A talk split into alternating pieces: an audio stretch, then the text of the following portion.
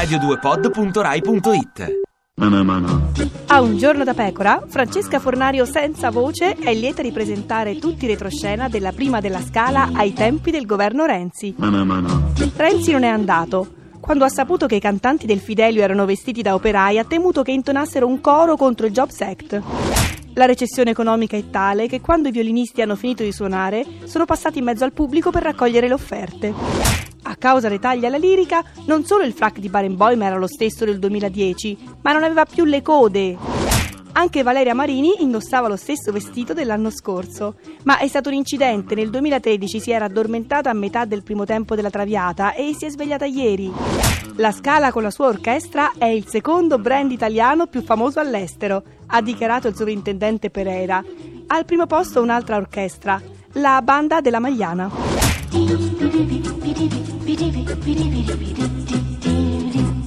Ti piace Radio 2? Seguici su Twitter e Facebook.